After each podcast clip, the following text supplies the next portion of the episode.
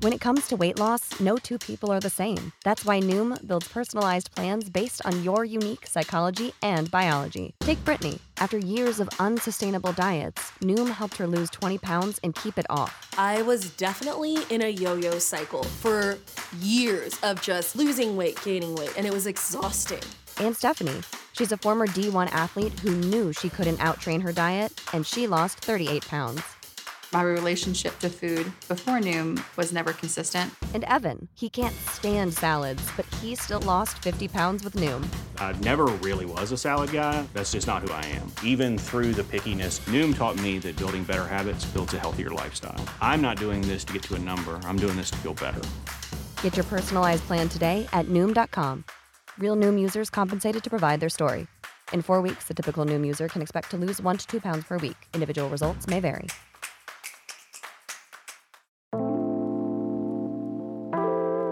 Hey everyone, it's Mary Harris, and I'm going to drop something in your feed right now that has nothing to do with the news. It's a conversation I had last week with Rebecca Traister from New York Magazine. Rebecca, you might know her as the bard of female rage. She wrote this book, Good and Mad The Revolutionary Power of Women's Anger. And when Elizabeth Warren dropped out of the presidential race, Rebecca was the person I just really wanted to talk to. So I did. But then all this news happened. But it's still a great conversation. And we wanted to put it here because if you're like me, you could use a distraction right now. Anyway, here's a pretty dressed down version of the conversation Rebecca and I had last week. You in the veils. All right. So I announced this morning uh, that I am suspending my campaign for president. Um, One of the reasons why I thought of you, I thought of you for a million reasons, but one of the reasons was that when Elizabeth Warren backed out of the race, she went in front of her house, she gave this speech, and there was this moment where it felt like she was calling out to you. well, that works because I was calling out to her from a room somewhere. yes. I mean, she she talks about sexism in the Yeah. race, and she does it in this subtle way, funny way, that was almost quoting you word for Mm. word, something that you wrote. When was Mm. it? Six months ago. Oh, about the trap. Yeah. Yeah, about the sexism trap. She says, gender in this race, you know, that is the trap question for every woman. Uh, if you say, yeah, there was sexism in this race, everyone says whiner. And if you say, no, there was no sexism, about a bazillion women think, what planet do you live on? Um, and she said, I'm going to have a lot more to say about this later. Mm-hmm. I, yes, I noted that as well. And yes, that is that is uh, a point that I made in a column uh, six months ago.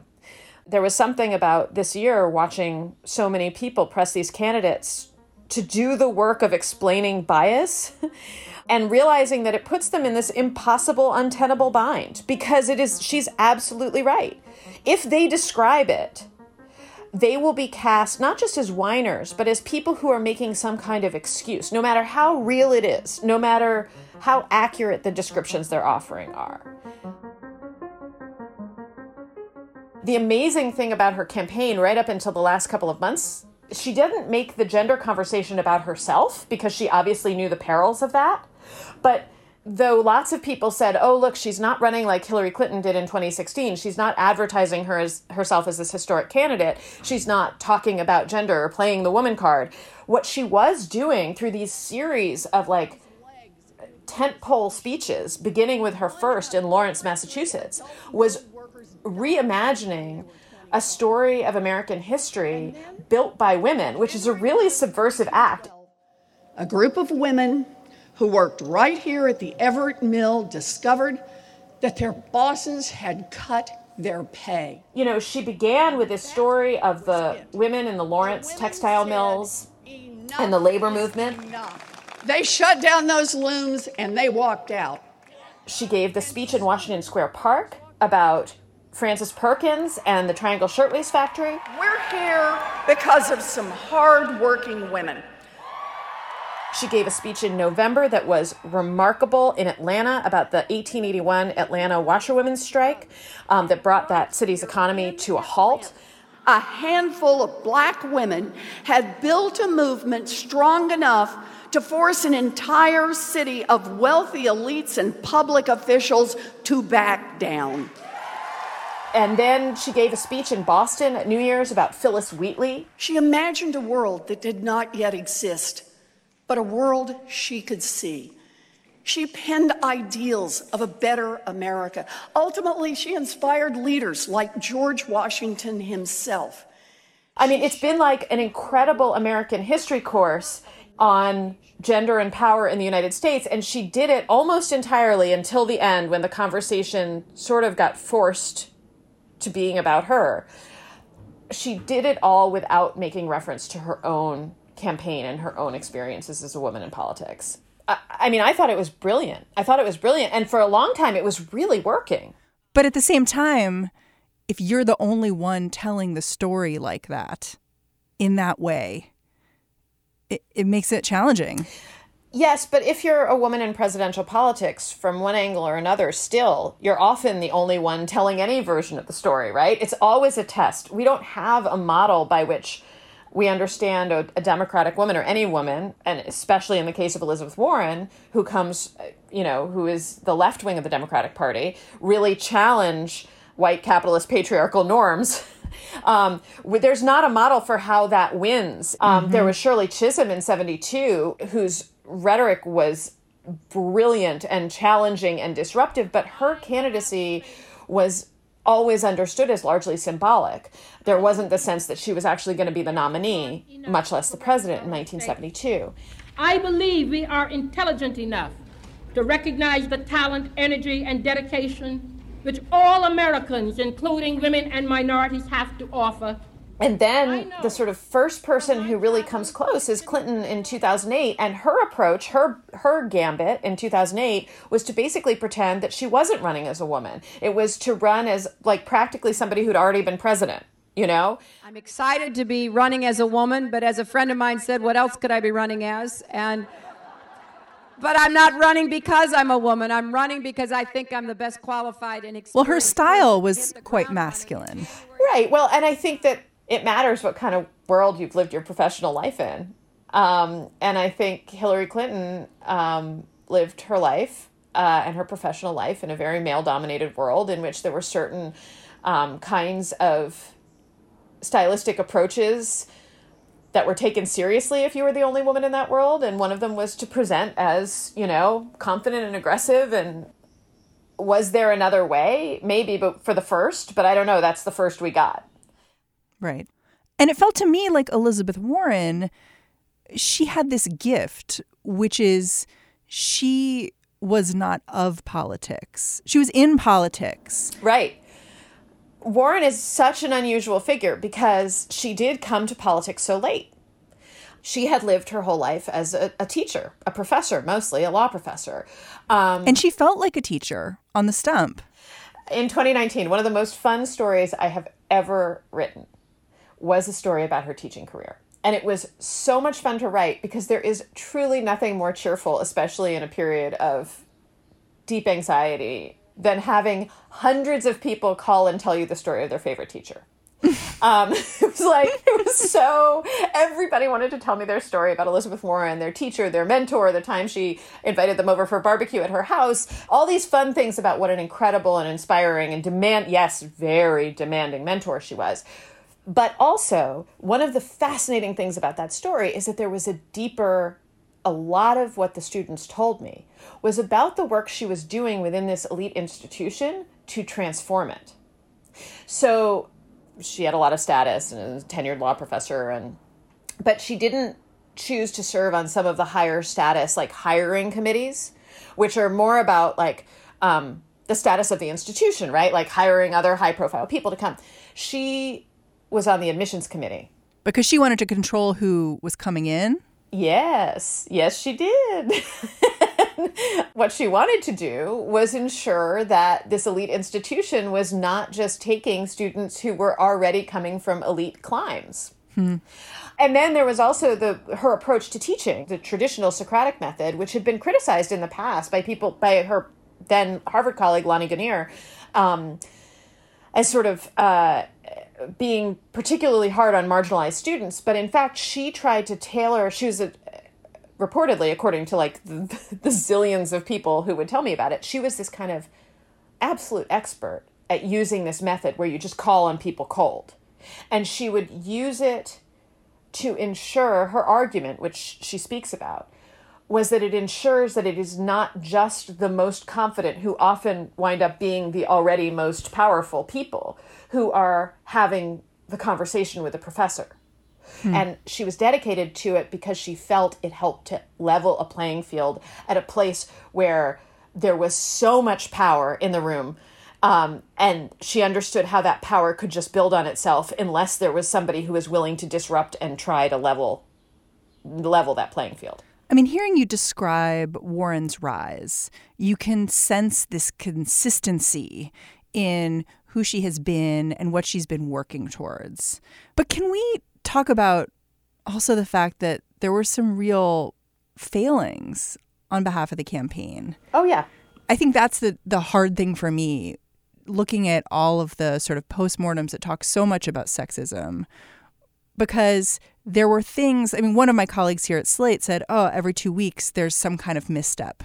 You know, whether it's sort of this two or three step Medicare for all plan that Warren came out with, whether it's, you know, the thing that launched her campaign, this DNA test to sort of prove her native ancestry, which got her into so much trouble justifiably Yes. With- very justifiably.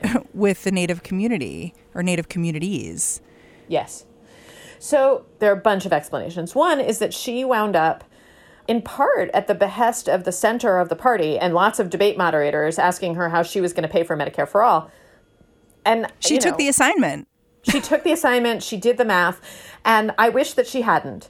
Medicare for All was something that she supported, and she was a co sponsor of Bernie Sanders' bill, but that was his animating issue. Her animating issue getting into this race was fighting corruption. And in, in taking the assignment and doing the math on Medicare for All, she wound up incurring the wrath of both, you know, the right, center, and left, you know. But the big thing for me that I'm focused on, and I'm not claiming it's the only reason, is that at the beginning of November, the New York Times published its battleground state polling in conjunction with Siena.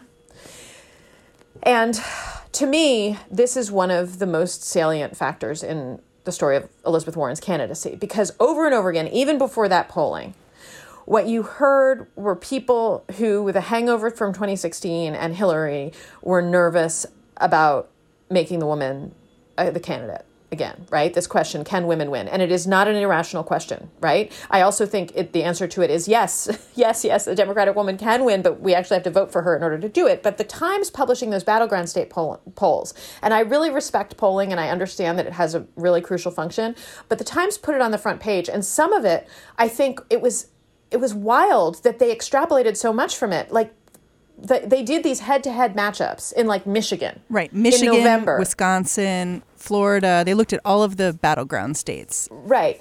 And and what they polled in part were these head-to-head matchups, you know, of the top 3 candidates who at that point were Warren, Biden and Sanders against Trump. And what they found were that in all these states, it was mostly Biden who was viewed as being able to beat Trump. And this struck fear in the heart of so many people. Yeah, the the headline from this is one year from election, Trump trails Biden but leads Warren in battlegrounds. Right, which also, as Bernie Sanders supporters will point out, involves the total erasure of the guy in the middle who is doing better. But it was so, everything about it was kind of wild, including the first words, one year out from election, which was like, okay, again, I don't want to disrespect the process of polling or the kind of information that a poll like that could give us. But polling Michigan in November of 2019 months before the primary race has even really gotten to Michigan, when so much of what turns up in polls is going to be name recognition. And the greatest name recognition of those three is the guy who's been vice president for eight years. And the next amount of name recognition is going to go to the guy who ran for president and had a super successful campaign, you know, in 2016 So you're saying a poll like this can kind of create a reality? It sure did. It sure did create a reality. And I'm not blaming that entirely on, I mean, I don't mean to say like that's what did it, but I think it was a huge factor.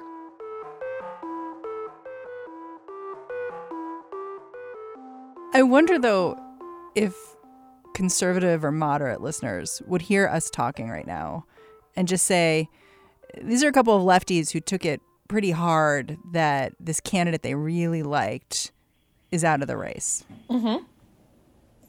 That that checks out. My hope for both of the left candidates was that uh, Bernie was going to vastly expand the number of young voters and new voters who came out for him, and that Warren was going to expand the appeal of policy positions that are considered left, but I think are like totally reasonable.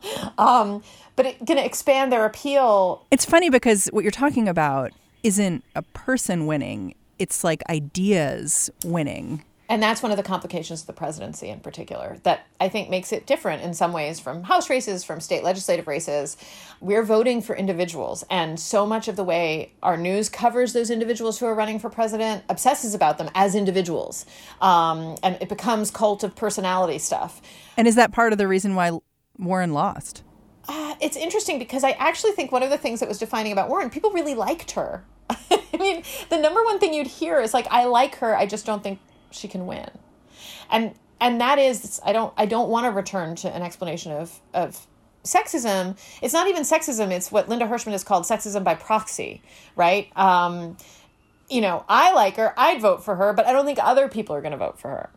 It's like taking a correct assessment of America's past, in which we have never elected a woman president, and projecting it as a future inevitability. And it's the part where we project them and decide that that history is going to govern our future, where we run into uh, these frustrating dynamics. Frustrating if you're someone who liked Warren.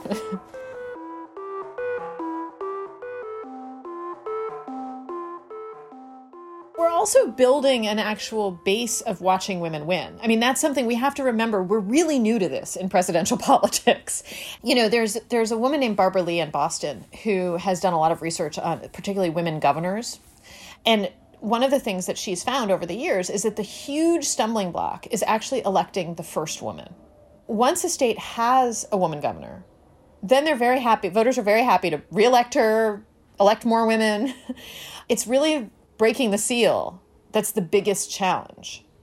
And that is obviously a challenge that we're seeing on a presidential level.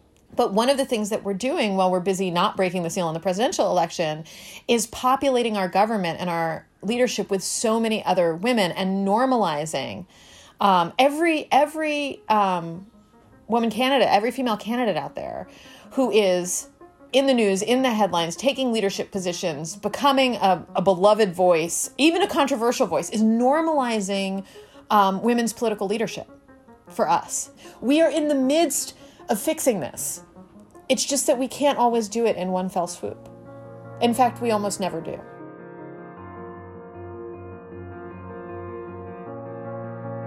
Rebecca Traister, thank you so much for joining me. Thank you for having me.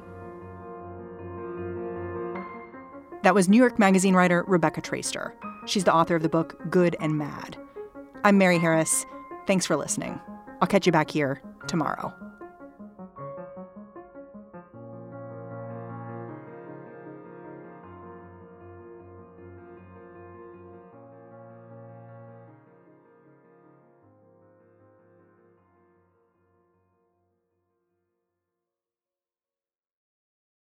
This is the story of the one. As a maintenance engineer, he hears things differently. To the untrained ear, everything on his shop floor might sound fine, but he can hear gears grinding or a belt slipping. So he steps in to fix the problem at hand before it gets out of hand. And he knows Grainger's got the right product he needs to get the job done, which is music to his ears. Call, click grainger.com, or just stop by. Granger, for the ones who get it done.